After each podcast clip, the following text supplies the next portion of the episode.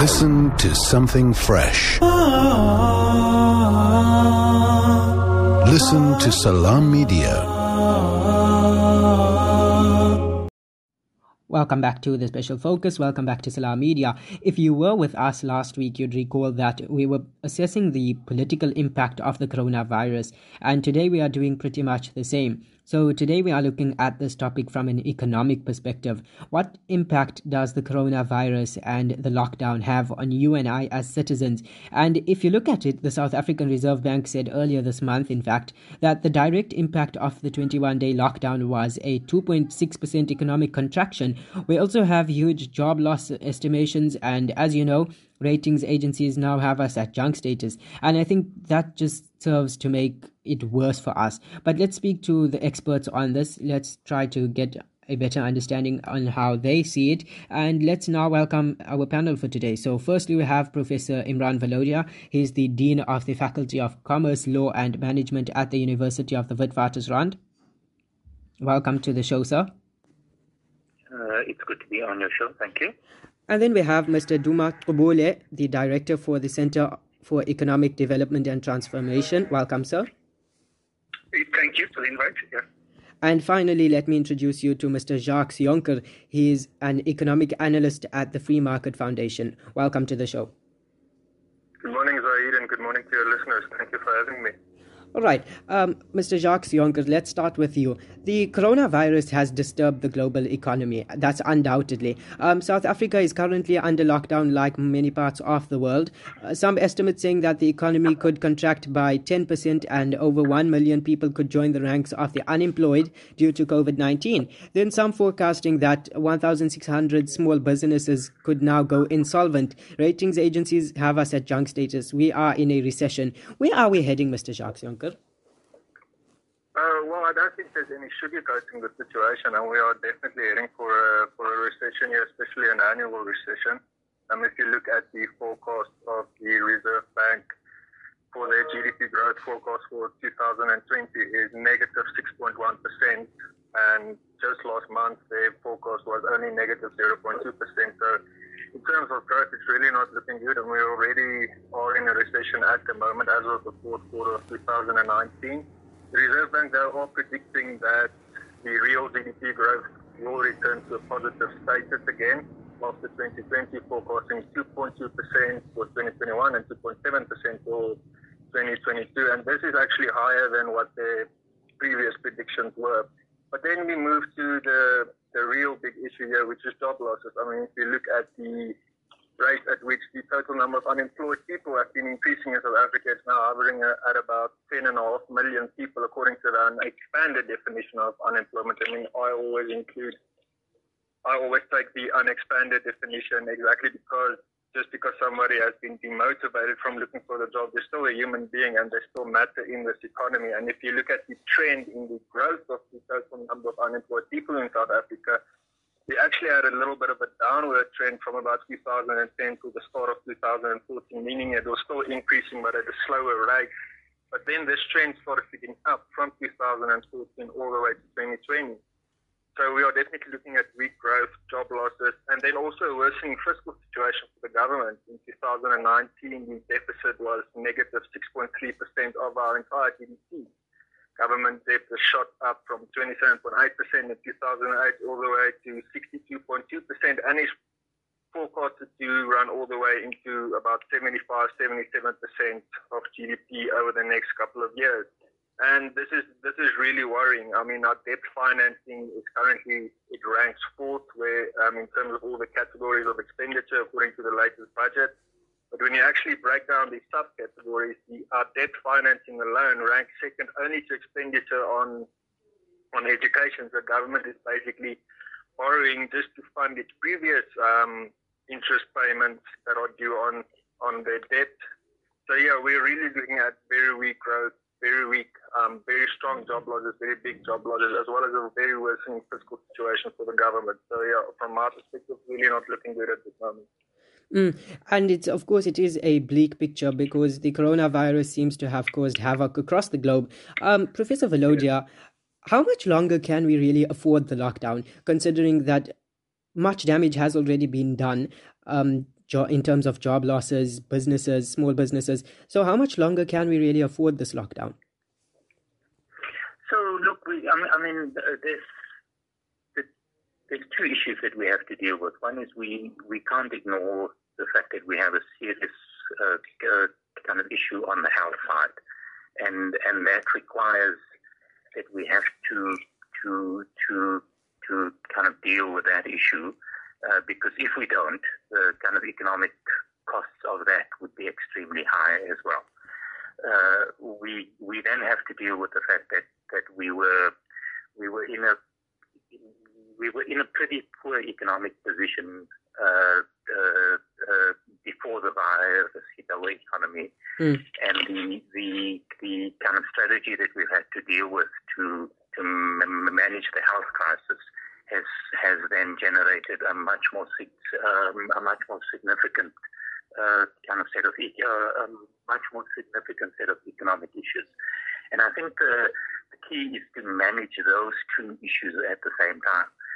What we've kind of argued in a recent piece that I that I wrote with a few others is that uh, the the the the fiscal policy of the lockdown that we're doing now, while while it was the right thing to do, is not really sustainable in the long term, and that we need to m- manage these two crises at the same time, and to deal with it with with with with uh, uh, with uh, kind of developing protocols about how we manage the health side while we start to while we start to open up uh, parts of the economy where the health risks are not that high. And I think the so so my short answer to your question is we we of we, we we can't continue the lockdown in in the form that we're doing now um, for the long term. We're going to have to strategy that that that that deals with the health crisis, uh, uh, but also opens up uh, parts of the economy. Um, mm. And we set this out in, in, in a piece that we wrote that is uh, uh, published in the conversation. Mm. And before we move on, Professor Valodia, that's a very important point you make there. Um, you say we need to find another strategy that is more sustainable in order to balance the effects of the coronavirus on the health system and the economy. So, um, is there really any strategy that you perhaps have in mind which you would like to suggest that we could uh, we could use moving forward? Um, perhaps the DA's suggestion that they've made recently is that a viable option? Yeah, so I'm I'm I'm not a supporter of the DA's strategy, just to be clear on that. But we we we kind of lay out the strategy uh, in the piece that we wrote in the conversation. The the, the basic basic idea would be that um, uh, that you you you you got to really upscale the the amount of uh, uh, uh, testing that you do on on um, um, on the health side, um, and have a strategy to kind of isolate people that are that are uh, that that uh, that test positive for the virus. So um, uh, uh, uh, kind of really sig- significant upscaling in the amount of testing that we do. The second part of, it, of that health strategy is to identify kind of groups that are at high risk. So here we'd be thinking about old people, we'd be thinking about uh, uh, uh, people that are that are HIV positive, uh, and and kind of other groups that would have that uh, uh, that would be high risk. They that uh, they have to stay at home, and they have to stay isolated, and we have to protect those communities. Uh, the, the, third part of the strategy would be to significantly upscale our expenditure on the health, uh, uh, on, um, on the health facilities, um, so that we're able to deal with the crisis that is hitting us. And the fourth thing is to develop a set of protocols for uh, for a gradual and a systematic opening of parts of the economy. So let me give you two examples of what that that could mean. if you're thinking about a factory that is a highly capital intensive one, where you don't have large, large uh, uh, numbers of workers, uh, those types of factories would be would be the ones that that that could be opened up in the first instance. Uh, um, if we think about other types of activities, so let's take food production and kind of eating in restaurants. Um, I think it wouldn't be sensible uh, from a risk point of view for uh, for for uh, kind of restaurants to operate like they normally do. But we can we've got to start thinking about ways in which they could operate in a way that is managing the health risks. So, for example, if they're just managing delivery services uh, rather than their, their full normal services, then then we would allow them to operate uh, to to kind of uh, to some extent. So really, what we we kind of arguing in that piece is that we should use the rest of the lockdown to to kind of develop a set of protocols around how different parts of the economy could be opened up. Because I think we would all agree that um, the, the, the, the, kind of outlook for the immediate uh, uh, uh, uh, virus part of this transition is probably with us until September, uh, uh, perhaps October as well. Um, and if we continue with the full lockdown like we have now, the economic costs of that are going to, to are going to continue to to, to kind of spiral, um, and and the the kind of unemployment rates will go up, the the uh, the, the uh, uh, kind of revenues from from from taxes will go down, and the problems that we have are just going to be amplifying all of the time. Um, so so we, we, we, we can't continue the lockdown in the present way that we have it, but we have to find ways to, to manage the health risks, which we can't ignore, with the economic risks at the same time. Mm-hmm. And uh, indeed, so I was reading an article, in fact, in which economist Azar Jammine is quoted as saying that even if you lift the lockdown, the psychology of the country has changed. Um, people will not rush to restaurants because we have become aware of the dangers of infecting each other by being in close proximity. Indeed, so Mr. Duma Gqubule, what do you have to say about the point um, made by Professor Valodia that, in fact, we cannot continue with the lockdown in its present way? Um, we need to, in fact, look at a way that will allow us to open up certain sectors of the economy while at the same time managing the spread of the virus? Okay, I would like to stay away from those issues. I just want to make one point that um, entering into this COVID crisis, um, we have had a decade of mismanagement of economic policy by the government. The number of unemployed people has increased by um, 4.4 million people from December 2008 to December 2009. In that period, we only created 100,000 formal sector jobs a year, as opposed to a labor force that is growing at 550,000 per year. So we've had three recessions in a decade. And since the new administration came under Cyril Ramaphosa, we've had two recessions in two years, and we're now heading to a third recession in three years. So I just have to mention that we were already in a recession, and in the two years that we've had this new administration, there hasn't been a single plan to get our economy working um, in terms of growing our economy faster. And then the first, second thing I want to say is in terms of the GDP numbers, the Reserve Bank is quite frankly incompetent in terms of its growth forecast. Um, in January, the 16th forecast 0.4% growth for the year. March the 19th, they forecast minus 2%. Last week, they forecast minus 2 to minus 4%. And um, this week, they're focusing 6%.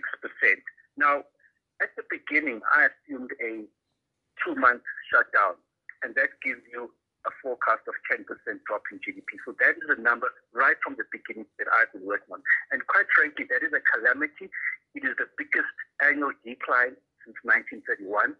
And if, and then that's the first thing I want to say. The second thing I want to say, it's actually irresponsible for the government to be shutting down two thirds of GDP for two, for two, I mean, for two months, and then not having a plan to address the economic impact of that. So um, I've just been out of a workshop, a Zoom conference now at NEDLAC on the whole issue of the social development situation and the food parcels that have been um, distributed to the communities um, and people fighting in Mitchell's Plain over the food parcels, the government response for all practical purposes has been non-existent. And I just think that it's about time we talk about a proper response that is in line with what's happening in other countries. Now, in terms of the other countries, there are different aspects of a fiscal stimulus that is required. But basically, you have to look at the predicted economic shock, which I estimated about 600 billion, and that's quite optimistic, by the way. And you have to put in place a stimulus or a stabilization plan to, to, um, to, to, to put the money into the people of firms and households that is equivalent to the shock that the economy will take. So the first thing that we have to do, I argue, um, as well, is that we need to introduce a basic income grant for six months. And that is at the upper bound poverty line of um, 1,200. In the article, I've explained this, how it would work, and that's about 200 billion rand. And then the next thing we have to do is top up on the child support grant. Um, um, people have costed that at about 40 billion rand for six months. And at the same time, we are um, out of the workshop I was just in now. There's also talk that we should actually increase the child, the old age pension as well. So that's the one side. And then the second side is that we need to look at um, income repla- sorry, the wage subsidies that you see in many countries. So many countries have introduced wage subsidies. So if you, the government is nationalized the payroll, so they'll support um, people not to retrench people. So if you're a restaurant and you have been tasked with um, shutting down for three months, government will pay 70% or 60% of your wages to help you through that period. So that is the third element. And then fourthly, we should be talking about um, loans and loan guarantee systems for um, for loan guarantee systems for um, companies.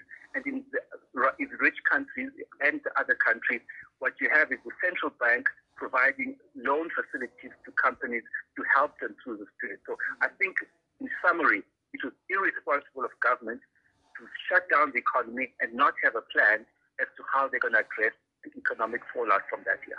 Mm, okay, and I do understand that Professor uh, Imraan Valodia needs to leave us in a few minutes. Um, I, I believe he has a meeting to attend to. So um, I think let let's just pose this last question to him before we release him. Um, Professor Valodia, how do we form a balance between saving livelihoods and saving people's lives? Because as has been said in the build up to the lockdown, we can revive an economy if the correct steps have been uh, are taken after the lockdown. But surely we cannot revive somebody who died of the virus. Um, and I think that's the impact people are worried about. So, what do you think about this? How do we strike a balance, Professor Valodia?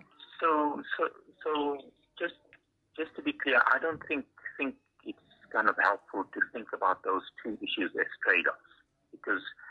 Uh, um, and if we if we expose people to to the health risks, then uh, then uh, uh, uh, uh, uh people are going to suffer and people are going to die, and that's the reality that we have to deal with. But mm. if we expose them to the economic risks as well, we're going to have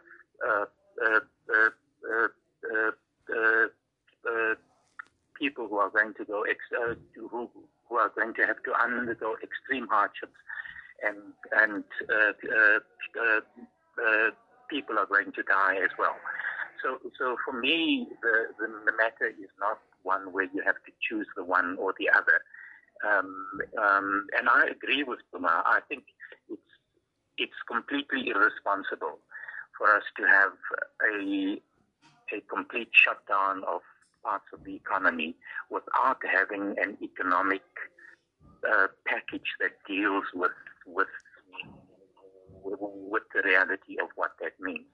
And I think we we we kind of have to do that because it places people under uh, uh, the, the, the, the most unacceptable dilemmas. So let me give you a sense of, of one example of that.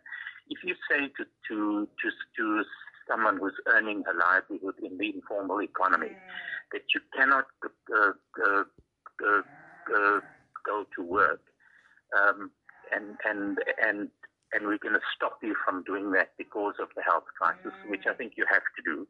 And you, you can't place the person in a position, uh, uh, you can't place the person in a position where you're saying to her, your, your kind of choice is either that you have to starve or you have to break the, the, the, the kind of legal rules of the, of, um, of the lockdown. It seems to me as a society we have a responsibility to, uh, to make sure that someone like that uh, gets the income replacement that she needs to feed her household. And I think Duma's made those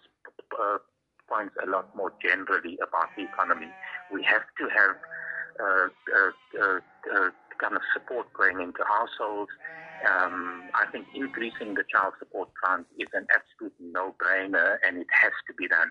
So all of those those measures have to be done uh, um, have to be done urgently. And I really think that that that that our policy makers haven't understood the full implication of of of what of what the virus is doing to our economic lives. And I think that, that, that the action is much too slow and, and, and much too small for the for the uh, types of problems that we're facing. So having said that, I also think we can't we, we, we can't we can't continue with with uh, with, with the strategy as uh, uh, kind of as things are because the economic uh, costs are going to rise all of the time, and we have to think about much more efficient um, uh, um, uh, kind of strategies for us to deal with, with both of these economic crises at the same time. And for me, the important point is to integrate a, a, a kind of plan on the health side with a plan on the economic side, and the two have uh, the two have to go hand in hand. Okay, thank you so much for your time, Professor Valodia. Okay, thank you. All right, let's leave it there for now. Let's take a short and quick ad break. And when we get back, this discussion will continue. We will indeed continue engaging as we still have Mr. Jacques Jonker and Mr. Duma Gqubule with us. Stay tuned. Listen to something fresh. Listen to Salam Media. Welcome back. If you've just joined us, my name is Zahid Jadud and this is the Special Focus. I'm here with you until 4 p.m. this afternoon. So today we are discussing the financial and economic impact of the coronavirus. My guests this afternoon, just a reminder, are Mr. Jacques Jonker, who is in fact a, an economic and legal analyst at the Free Market Foundation, and we have Mr. Duma Gqubule, who is the director of the Center for Economic Development and Transformation. So let's now continue from where we left before the ad break. Uh, Mr. Jonker, I'm curious to know what are your thoughts on South Africa approaching the IMF or the World Bank, as has been suggested by Minister Tito Mboweni. In fact, he said that we should approach the IMF or World Bank for help fighting the coronavirus if we run out of finance for health interventions. Um, and the ANC, in fact, has said that this shouldn't happen. So, what are your thoughts on this, Mr. Jonker? Okay, so I think it would shock people to know that as a advocate of free markets, I uh, actually oppose Minister Tito Mboweni's plan to turn to the IMF for help. I mean, the IMF is effectively an institution that functions on trapping developing economies and emerging markets in debt traps. I mean, if you, if I might cite some research here by Oscar van Heerden, all the countries that have been, been bailed out by the IMF in the past, 11 have gone on to rely on their aid for 30 years. 32 countries have been borrowers for between 20 and 29 years, and 41 were using IMF credit between 10 and 19 years. So this is effectively put their debt up. I mean, if the issue now in, within government is the issue of our debt, then it simply makes no sense to incur more debt from an institution that will most likely trap us in that debt.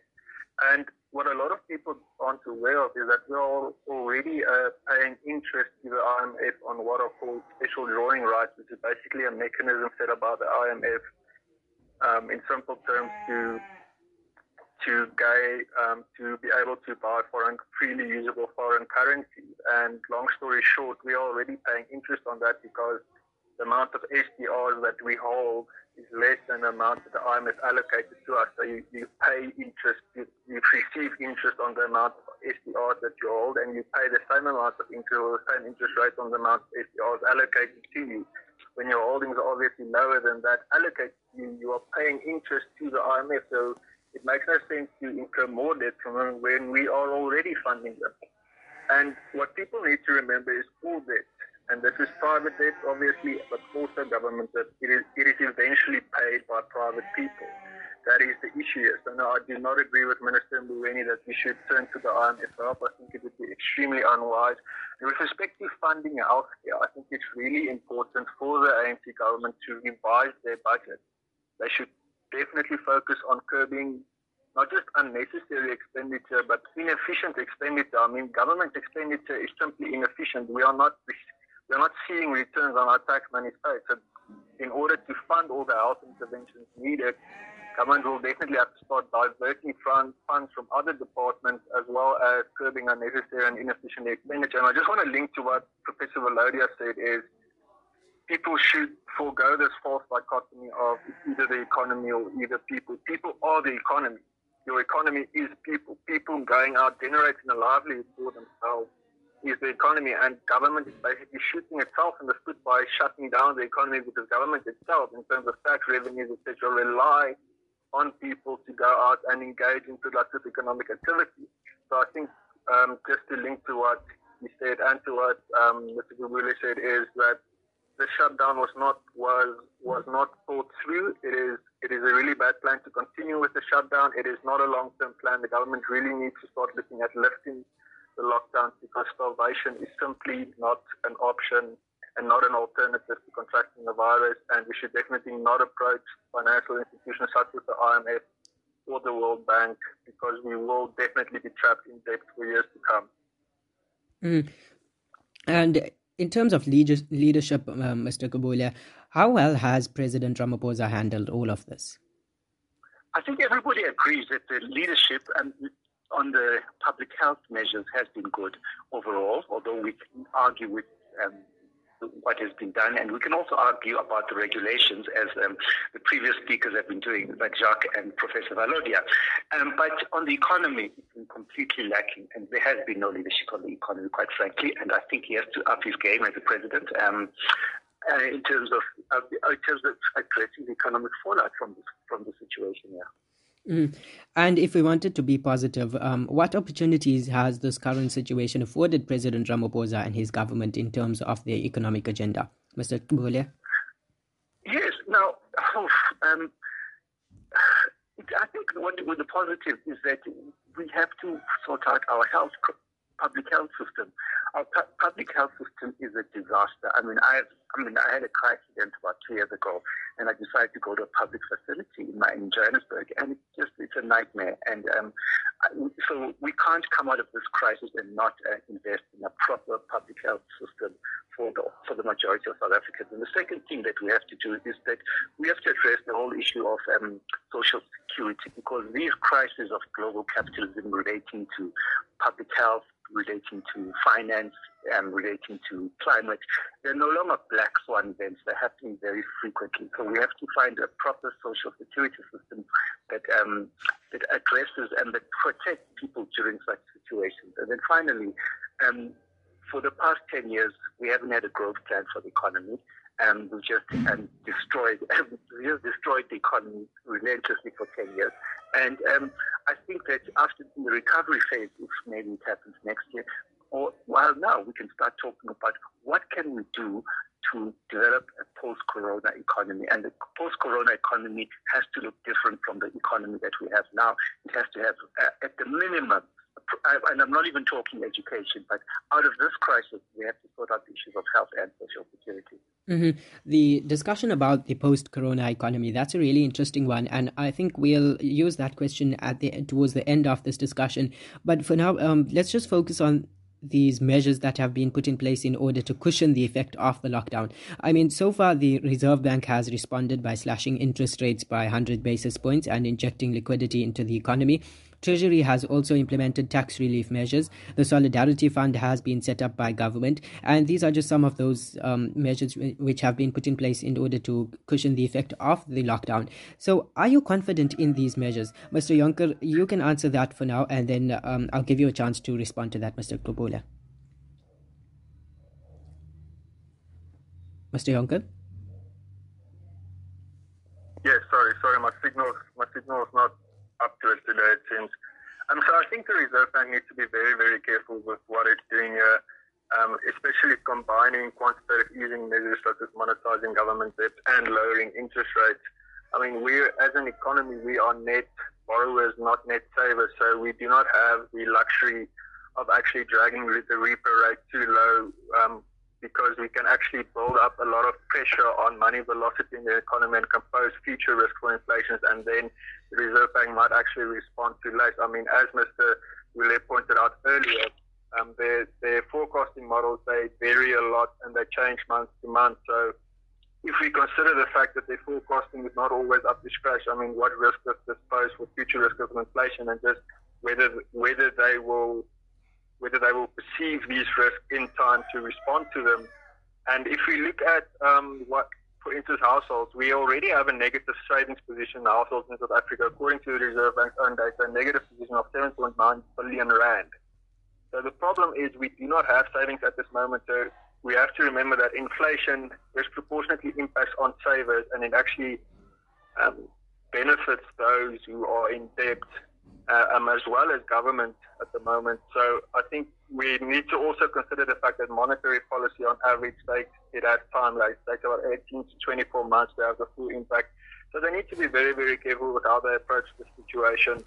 I mean, deflation, empirical studies have shown it does not pose as big a risk for output as once thought, and the Reserve Bank should be very careful to not make it easier for government just to incur more debt I agree with Mr. Gqubule that the budget needs to be needs to be revised. I mean, if you think about the way government is borrowing and investing money, it is not investing the money in people. It is not investing it in a way that generates positive job reach growth at the moment.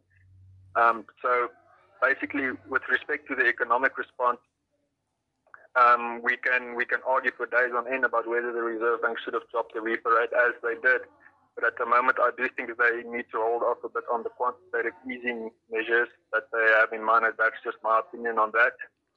Mm-hmm. But for the repo rate, I do not. I also do not think they should lower it any lower than four percent. Okay, let me just give you a chance to weigh in on that, Mr. Gqubule, just quickly before we wrap up. Um, which part? I'm not sure. Um, I agree with most, a lot of what he said, what Jacques is saying, but I just think that um, we have to really up the game in terms of the country, in terms of helping people during the current crisis. So when I look at it, this I, I talk. We have an emergency. I look at it like an earthquake. So you have a, an earthquake. So you have emergency measures to get health resources to the people and who are hurt during the earthquake. And then the second thing, you stabilize families of the people who are hurt by the earthquake. So in the South African context, you have to create cushions like food parcels, um, income support for the people who've been affected by this earthquake. And then in the recovery phase, you start looking about what are you going to do for the economy going forward. Yeah. Mm, okay, and then the question would then go to how do we resuscitate the economy once the pandemic is put to rest, and how we go on with life. And that brings us to the question of how will what will change, in fact, in the global and local economic system in the post-corona era, um, Mr. Gqubule? Well, you know, it's very difficult to talk about a post-corona because you know initially economists talked about a sudden stop um, for three months, one quarter, and then a sudden start. Now, people are realizing, no, that's not how it's going to work because you have, um, so people are now talking about intermittent social distancing and intermittent lockdown. So you, you relax the, the, the, the social distancing measures and then new cases or clusters appear and then you have to tighten it or you have to, as Mr. Professor Valodia said, you might have to follow which way it's happening if you have the intelligence of proper testing. So if it's in Cape Town, you have to shut down Cape Town, then you move on the country and so forth. So it's not something that will be with us just for three months. So that is a difficulty of planning for the post-corona environment. And I was listening to the, the, the whole issue of the IMF's presentation yesterday, and they were saying that every single forecast that they make um, it's the most uncertain forecast that they've ever made because they just don't understand, economists don't understand enough about the situation on the public health. And whether we have to wait for a vaccine because before this thing is completely over. So it's a very difficult situation that we're in. Um, yes, really, really difficult here. Mm. Okay, so now let's wrap up. Your parting shots on this, uh, Mr. Jonker, just about 30 seconds, and then Mr. Gqubule, you also can weigh in on your parting shots. So I just want to quickly throw a spanner in the works here with a with a legal perspective on this is that a lot of the government regulations at the moment are arbitrary, they're vague, they indirectly discriminate against poor people are disproportionately people of color. And a, there are questions regarding the constitutionality of the current lockdown measures in place. So I think government really needs to review the lockdown measures in place. I think they need to review their, their fiscal policies. They need to um, consolidate the fiscal position because you're hanging up fiscal cliff, and that will merely worsen the, the post-corona economy, if I can put it like that. And I also want to urge people to to to forego this dichotomy that it's either economy or lives. They are the same thing. They are exactly the same thing. And I think we need to go back to basics when it comes to economics. Too much government debt is a problem. Too much deficit spending is a problem, especially when there's not returns on that. I think the government really needs to start making it easier for people on the ground to live their lives, lower tax rates, etc. Um, in order to not only boost spending but boost supply. Since, um, you cannot spend if you do not supply in the first place. So mm. I really think government should review its policies here and implement more pro-freedom, pro-individual policies going forward. Mm. Okay, and I've been itching to ask one question, Mr. Gqubule. Um, in fact, you were supposed to wrap up on this, so I think you should wrap up on this question because this discussion has actually been drifting in another dynamic, and there's lots of perspectives to this discussion. So, just quickly, your parting shots, you could wrap up on this who will suffer the the most from this um, impact of the coronavirus? I think the, the, the, most vulnerable people in society, the unemployed, the informal traders, the people that you saw in Mitchell's Plain yesterday, um, the people that you saw in Port Elizabeth on TV. Um, unfortunately, the, the, the people, um, the, middle class, um, the employed people who can work at home, they won't suffer that much, but the people who've been retrenched, and it, it's an unacceptable price that they have to pay. Although I agree that it's a false dichotomy between people and lives, but the price that the poor will have to pay for this crisis is unacceptable. Yeah. Mm-hmm. Okay, thank you so much for your time, Mr. Jacques Jonker, who is an economic and legal analyst at the Free Market Foundation, and Mr. Duma Gqubule, who is, in fact, um, the director of the Center for Economic Development and Transformation. Thank you both for your time this afternoon. Thank you. Yeah, so the economic situation that we find ourselves in, I can tell you it's going to be tough. And as Mr. Duma Gqubule just said, unfortunately, the poor are the most vulnerable to this virus and the impact of this virus. So, yeah, we must pray and we must hope for the best always. So, that's it for today's show. That's how we come to the end of yet another intriguing discussion. Thanks to technical producers Kanyusu Ziad Milazi and Shazia Zubair. And of course, thanks to you for tuning in this afternoon. From myself, Zahid Jadwat, Assalamu alaikum wa rahmatullahi wa barakatuh.